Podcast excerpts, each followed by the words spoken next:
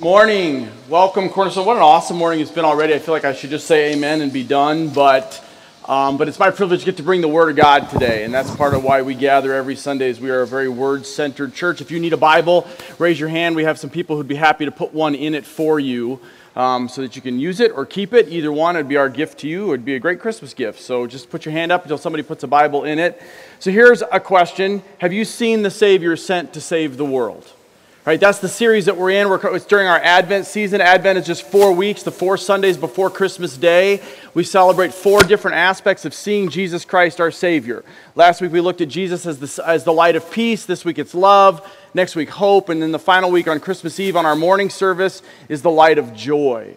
And so today we're going to see, we're going to ask the, or we're going to see the Savior as the light of love. And here's the question that we're asking today What keeps you from seeing God's unrelenting love for you? What keeps you from seeing God's unrelenting love for you? Like last week, we have to, we, we, our tendency when we start talking about Jesus and about the aspects of our faith, like peace, love, hope, and joy, is we, we almost immediately start to think about um, the horizontal. We start thinking about our personal relationships. We start thinking about how can I be, as we were just challenged by the Dawkins family, how can I be that light of love to the world? And it's very, a very horizontal thing. But we have to focus first on the vertical. If we don't first focus on this relationship, the vertical relationship, the horizontal gets all out of whack. And so, like last week, we're going to start by looking at um, the, the, the, ver- the vertical part of our relationship in a love relationship with the Lord. I, I mentioned last week that, that what we've sold Christianity as in um, in, the, in the aspect of peace. Last week I kind of finished up with this idea of that what we said is uh, peace of God looks like, from Christ, looks like being on a boat on a still mountain lake with, with a beautiful, just clear, no ripples, no nothing. And that's what the peace of God looks like. And that's what our lives should look like as Christians. And although there can be seasons of that, if you've been a Christian very long, you know that that is not very often indicative of walking with the Lord. So then we get a little more mature and we go, oh, okay, here's what the peace of God looks like. It looks looks like being in that boat on the lake in a storm, but not freaking out because I know my Savior is in the boat with me. And we go, that's what the peace of God looks like. But even that, although true, is not the full story. Our peace from God comes, our peace with God comes from peace with, our, our peace from God, that peace we feel comes from peace with God, because, not because the, the water is calm or because he's in our boat with us. It comes because we know where the boat is eventually going to end up.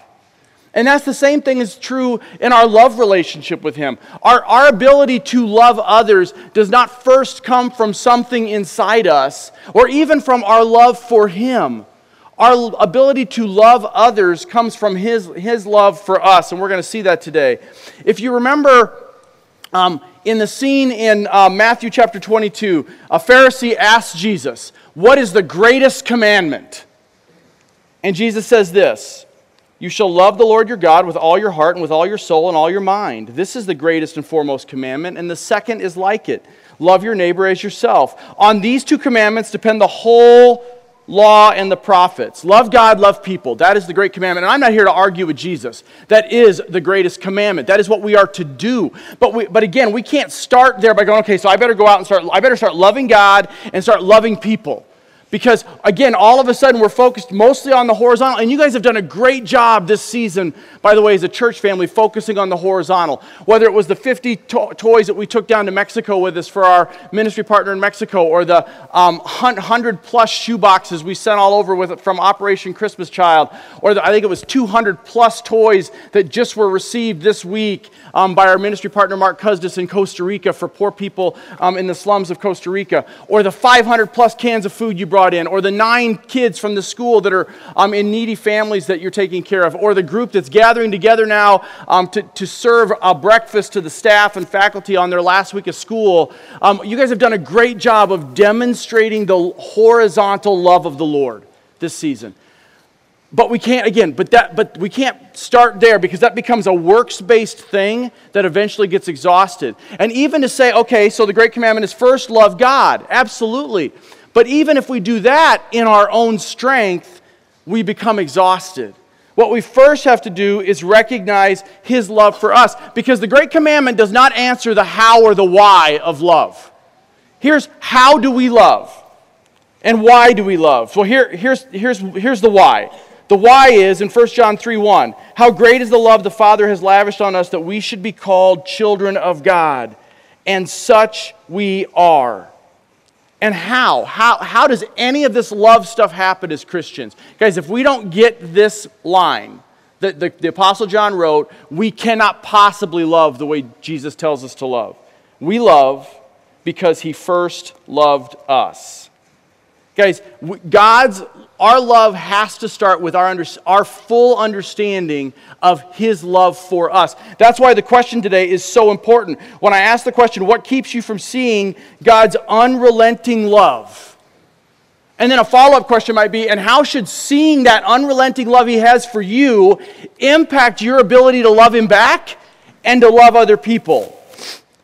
Let's pray before we open up the Word. Father, I just thank you for this time. God, I thank you for the truth that we, look, we, we need look no further than the cross of Jesus Christ to see your unrelenting love for us. I pray right now that you would open our eyes, that we would behold wonderful things from your truth in Jesus' name. And all God's people said, Amen. Please open your Bibles up to Luke chapter 7. Matthew, Mark, Luke. It's the third book in your New Testament. Um, if you get to John or Acts, you've gone too far. Matthew, Mark, Luke. We're going to look at Luke chapter 7. It was the invocation passage that Dan read um, to you. And you might, as he was reading it, you might have gone, What in the world does this have to do with Christmas? This scene of Jesus and this, um, and this sinner and Simon the Pharisee. And what does all, any of that have to do with Christmas? And I'll, and I'll be honest with you. A few, a week or so ago, I was asking myself the same question. You know, I picked this passage for this topic on love a couple months ago. But as I was starting to reread it a couple weeks ago to prepare this message, I'm going, what in the world was I thinking? Like, why did I pick this? But as I started praying over it and reading through it and talking to different people about it, it started, I started to go, you know what? This passage has everything to do with the season that we're in. So I am really excited to share with you what he has shared with me. Our time today, the outline today is going to be sort of the answer to the question in a sentence form. So I'm just going to give it to you. If you have the connecting points, um, you, you see it already that, that the answer to the question, what keeps you from seeing God's unrelenting love, how do we see it? The answer is knowing the amount of our debt impacts our response to His grace and our realization of the depth of his love for us. And that's the outline that we're going to see. So, to set the scene, I'm going to start in verse 40. To set the scene, remember, Jesus got invited into a Pharisee's home. This woman knows he's there. She is um, a prostitute, and, and she walks in, and she, through their dinner, she is washing his feet with, his, with her tears and, and, and her hair. So get that scene. And in the meantime, the Pharisees, in great Pharisaical fashion, are, are sticking their noses up at this woman and going, oh, and at Jesus and going, oh, if this, if this woman, if, if Jesus was really a prophet of God, he would know that this woman is a sinner and never let her touch him. Right? And they're trying to set him up and trap him again. And we've seen that over and over um, in, our, in our series, even in the, in the Gospel of John that we've been in. So let's pick it up in verse 40 and see where Jesus takes this. And it says, And Jesus answered Simon, I have something to say to you. And he replied, Say it, teacher. A moneylender had two debtors. One owed 500 denarii and one owed uh, another 50. A denarii is just a day's wage. So one owed 50 days' wages and one owed 500 days' wages. And when they had, were unable to repay, he graciously forgave them both. So which of them will love him more? And Simon answered and said, I suppose the one who forgave he forgave more. And he said, You have judged correctly. Guys, we have to be aware of the depth of our depravity in order to understand the magnitude of his love for us. We have to get, we have to understand, you have to understand that you are the biggest sinner in the room. Right? And, and until we do, we cannot possibly see his unrelenting love for us. That is what Jesus is teaching. But guys, we if you were raised in a Christian home, that's hard sometimes because we think we're pretty decent people. And so, at one of the passages that, by the way, I wish I could memorize scripture like these kids did up here. It was amazing to me, guys. Really amazing, truly. But one of the, one of the kids read this from memory. I'll have to read it here. But it, out of Isaiah 9, it's, and we love this passage. For a child will be born to us, and a son will be given to us, and the government will rest on his shoulders, and his name will be called Wonderful Counselor, Mighty God, Eternal Father, Prince of Peace. And there will be no end to the increase of his government or of peace on the throne of David and over his kingdom to establish it and to uphold it with justice and righteousness from then on and forevermore. And the zeal of the house of the Lord will accomplish this. And we love that passage, and we go, but you know what? If, if, that's, if that's where we stop with the Christmas story, we are selling a Savior we don't think we really need. If we stop at, at Isaiah chapter 9 or even chapter 7 or any of these promises that are these beautiful promises of his first coming, we don't, we, we're not really explaining the need for a Savior. Because that same prophet, Isaiah, also wrote this in Isaiah 53 But he was pierced for our transgressions. Who's the he? The child that was just talked about in chapter 9. He was crushed for our iniquities. Who was crushed? That baby born in a manger was crushed. It's the same guy. It's the same Jesus. And we have to remember that, that it was all of our sin fell upon him. Why? Why was that even necessary? Because Isaiah also tells us that all of us have become as one who is unclean, and all our righteous deeds are as filthy rags. Guys, again, we ask the question, like, how in the world is this a Christmas message, right? You're, uh, you're, you're here to, we just saw these kids do all these cute things. And, guys, it, it is a beautiful picture of the grace of God. At this point, if you're not sitting here celebrating forgiveness already, you need to I am praying, I, we have been praying for you all week. I am praying that God would open your heart in this moment. Because the reality is that if you read these words and you're really His, we celebrate the story that He was crushed for our iniquity. Because that's where our forgiveness and freedom is found. Guys, this is the Christmas story. The Christmas story is a, is a story of grace. Guys, that moment in the manger where Jesus is born in Bethlehem is a scene of sacrifice. The, the minute that the Holy Spirit put Jesus in Mary's stomach so that he would be fully God and then fully man, the minute that happened, the cross was inevitable the clock started. Now, we know it started before the foundation of the world, really, but in our time, that moment, Jesus, that baby in her stomach, in that manger, walking among us, his destiny was certain, and it was the cross. Guys, but maybe you're sitting here and you're going, you know what, but I've never committed the biggies. You know, I, am not a murderer. I've never committed adultery. Here, first thing I would say is check your heart and see how is that any different than Simon, who Jesus is pointing out right here, and he's calling him out in the passage we're looking at. The other thing is, I will tell you, there is no difference to God among there are, there's no hierarchy of sins. In his book, Respectable Sins, Jerry Bridges, who has gone home to be with the Lord, this is a great little book if you've never read it. It's called Respectable Sins. I love how he puts it. Look, listen, listen to this. It says, A pastor invited the men of his church to join him in a prayer meeting. Rather than praying about the spiritual needs of the church as he expected, all the men, without exception, prayed about the sins of the culture, primarily abortion and homosexuality. Finally, the pastor, dismayed over the apparent self righteousness of the men, closed the prayer meeting with the well known prayer of the tax collector God, be merciful to me, a sinner. We are incensed, and rightfully so, when a major denomination ordains a practicing homosexual as a bishop. Why do we not also mourn? Now, get this, guys. Why do we not also mourn over our selfishness, our critical spirit, our impatience, or our anger? It's easy to let ourselves off the hook by saying these things are not as bad as the flagrant ones of society. But God has not given us the authority to establish values for different sins. Guys, we, we, are, we are so guilty in the, in the church of, of saying those people out there are so bad. That is exactly what Jesus is addressing here. That is exactly what Jesus addressed in coming here as a baby as we celebrate at Christmas.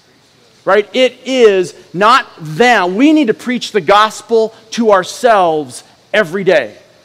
I need to be reminded that I am covered in the grace of God. That I was once, as Paul tells me, I was once an enemy of God, but I have been brought near to God by the blood of Christ. That's what Galatians 4 tells us. What did it take for him to make to take me from a slave to sin to his son? Because now in Christ I am a son, an heir to the throne, he says. It took a baby born to take my curse for me. That's what it took. That's what we celebrate. That's why this is a, a, Christmas message. The first advent accomplished my redemption. His first coming, if you believe in him, accomplished your redemption. His second coming will accomplish our complete restoration. And will no longer be waging this war of sin that we have. But let's recognize it and then claim his grace to deal with it. But it has to start, guys, to, to see his unrelenting love for you. It has to start with knowing the depth of your sin. If you don't get that, if you go, but I am basically a pretty good person, you don't really know Jesus Christ as your Savior. You can't. I couldn't. Because that's what I used to think for the first 24 years of my life. And it also impacts our response to His grace. And that's what we see in this next scene. So look at back in Luke 7 and verse 44. It says, Turning toward the woman, he said to Simon, Do you see this woman? I entered your house, and you gave me no water for my feet, but she has wet my feet with her tears and wiped them with her hair. You gave me no kiss, but since the time I came in, has she has not stopped she has not ceased to kiss my feet. You did not anoint my head with oil, but she anointed my feet with perfume. Guys, this is such a beautiful picture of grace realized. This woman who knew what everyone in the room thought of her recognizes Jesus for who he is. And it break and, and, and recognizes who she is apart from him, and it breaks her. And her response is one of love her response is one of grace. Love expressed in gratitude and obedience is not the cause of, but the proper response to forgiveness. Love expressed in gratitude and obedience is not the cause of, but the proper response to forgiveness. Guys, when I ask this question, how do you daily show your love for Jesus? This woman is showing her love for the Lord. How do you daily do that? Now, let me ask you this Does your mind immediately go to some action? I better get my act together. I better stop sinning. I better, I, whatever it is. Does it immediately go to some, like, does your emotion immediately go to, ah, oh no? Then we're not living in the love and forgiveness that this woman was basking in at this point. Because how we show our love for the Lord is a heart thing, it's not an action thing. The action is a response. Whoa, my stage is smaller today. The reaction is a response to his love for us. Guys, it's she is not doing this. She is not washing his feet with her face, basically. She is not doing that because she wants his forgiveness. She is doing that because she has received his forgiveness. She has already sensed this is a man who does not judge me.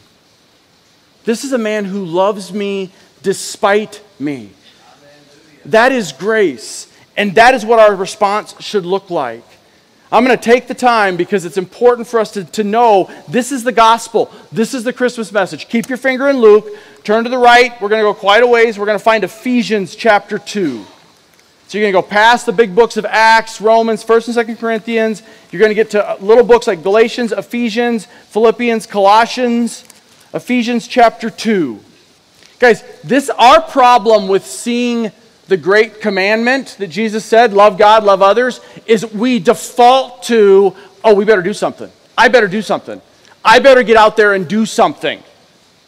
I better serve people. I better love my because we do that in our marriages all the time. If if my motivation to love Carrie is, is because I am trying to fulfill the great commandment of love others, I will eventually, and that's all I'm doing, I will eventually lose steam. If it is even out of, well, I, because I love God, I love Carrie, I will eventually lose steam. If my motivation for loving my wife is when I see the unrelenting, undeserved, complete love and forgiveness that my Savior bestows upon me, how can I not love my wife, regardless of what's going on in our marriage or not? Because He loves me, regardless of what's going on in my life or not. It has to start there. Here's how Paul puts it, starting in verse 1 of Ephesians chapter 2. And when you were dead in your trespasses and sins, that's our spiritual, before, we were, before Jesus, some of you sitting right here, right now, this is who you are. You are dead. He, you are not alive in Christ because you have rejected the gospel, in which you formerly walked according to the course of this world, according to the prince of the power of the air. He's talking about Satan, of the spirit that is, not, that is now working in the sons of disobedience.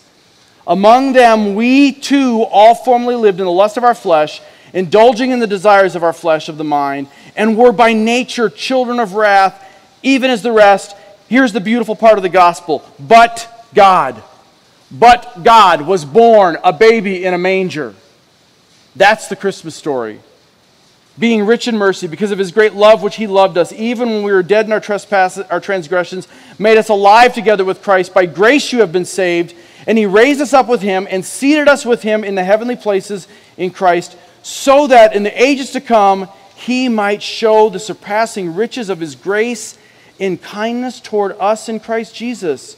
For by grace you have been saved through faith, and this not of yourselves. It is a gift of God. Father, I pray right now that the people in this room who do not know the gift of the, of the complete, unrelenting love and forgiveness you freely offer in Jesus Christ, I pray in this moment that the enemy would flee that the spirit of the power of the air would flee this place and that your spirit would overwhelm them in Jesus' name.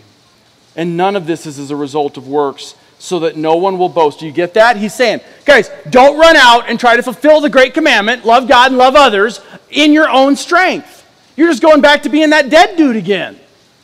He says, as you received Christ Jesus, in Galatians 5, so walk in him. How do we receive him?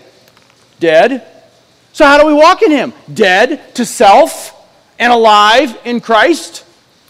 And then he says, for we, are your, for we are his workmanship created in Christ Jesus for good works, which God prepared beforehand to walk in them. So, what is, what are the good works that we are to do?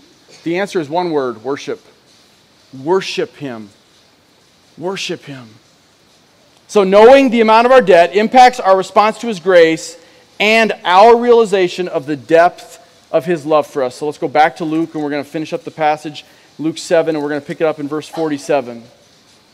So you get this. This woman has been sitting there, she's been washing his feet, she's responding to him. And look at his response now to Simon, really.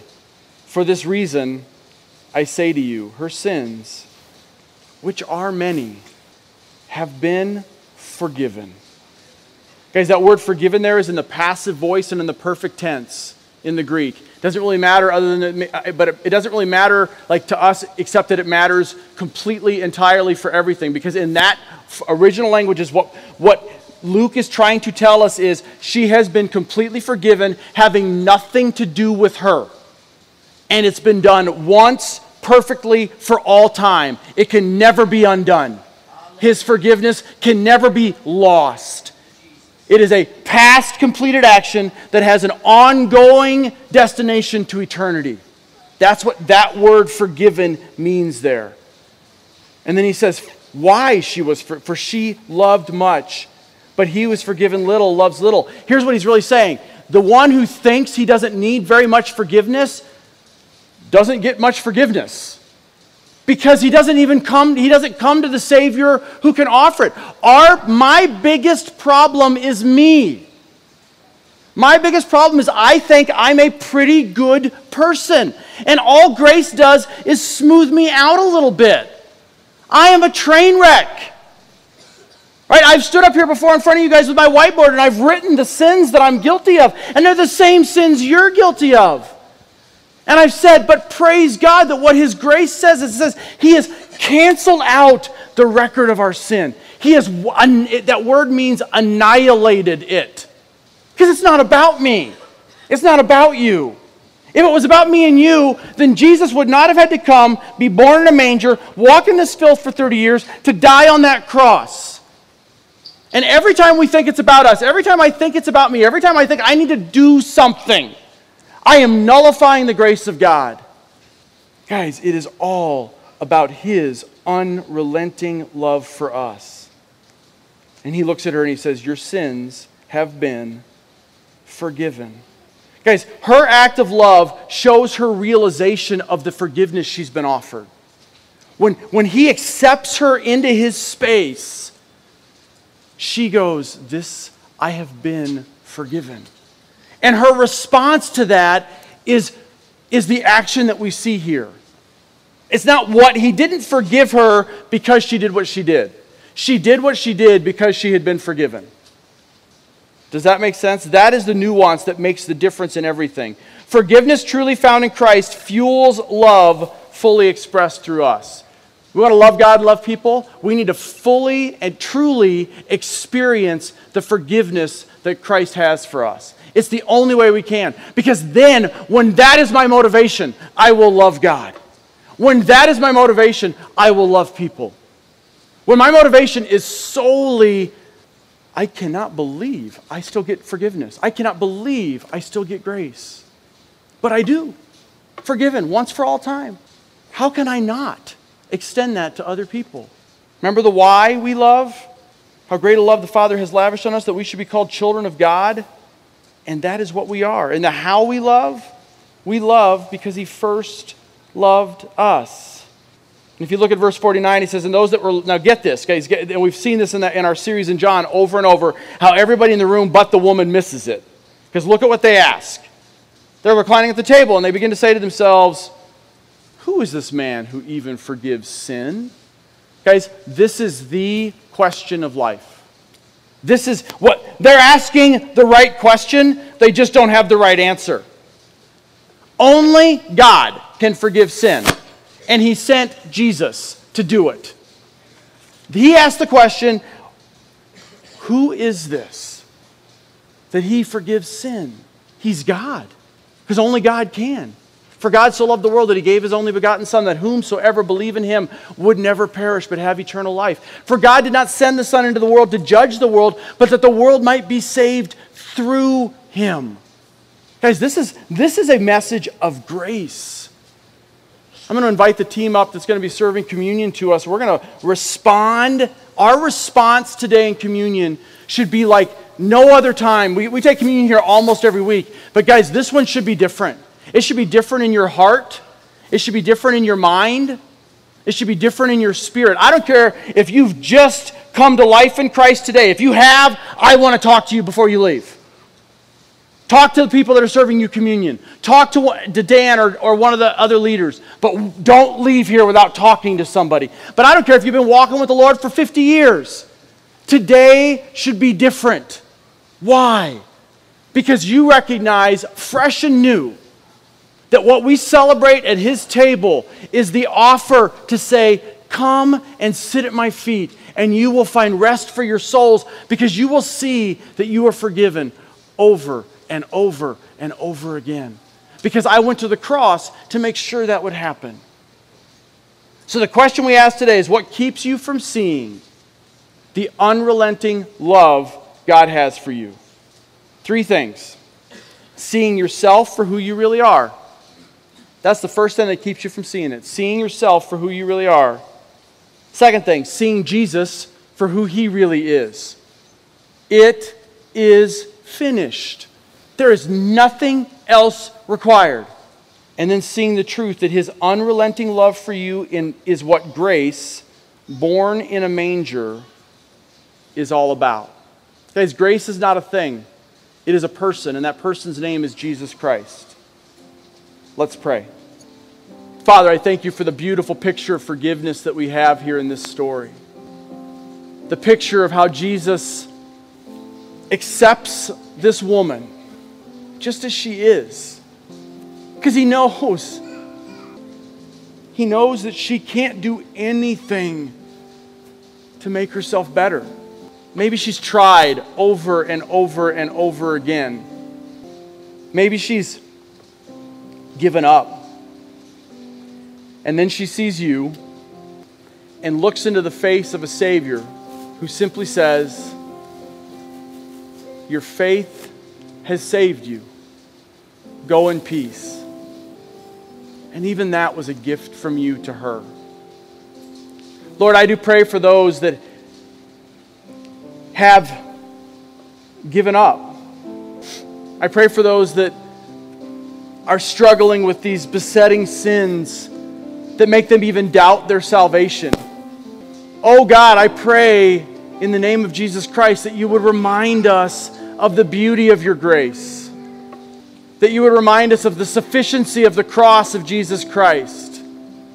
That as we come to your table now and we take the piece of bread, your body, and we dip it in the juice, your blood, we, we remember what is found in that moment. And that is that the debt has been paid, annihilated, that the veil has been torn, that we have been invited in to sit at the feet of our Savior. Why? Because it's who you are. You are a God of love, you are a God of forgiveness. You are unrelenting in your pursuit of us. Lord, I pray today that I, that we, all of us, would see the love that you have for us in a new way and that we would respond. In Jesus' name, amen.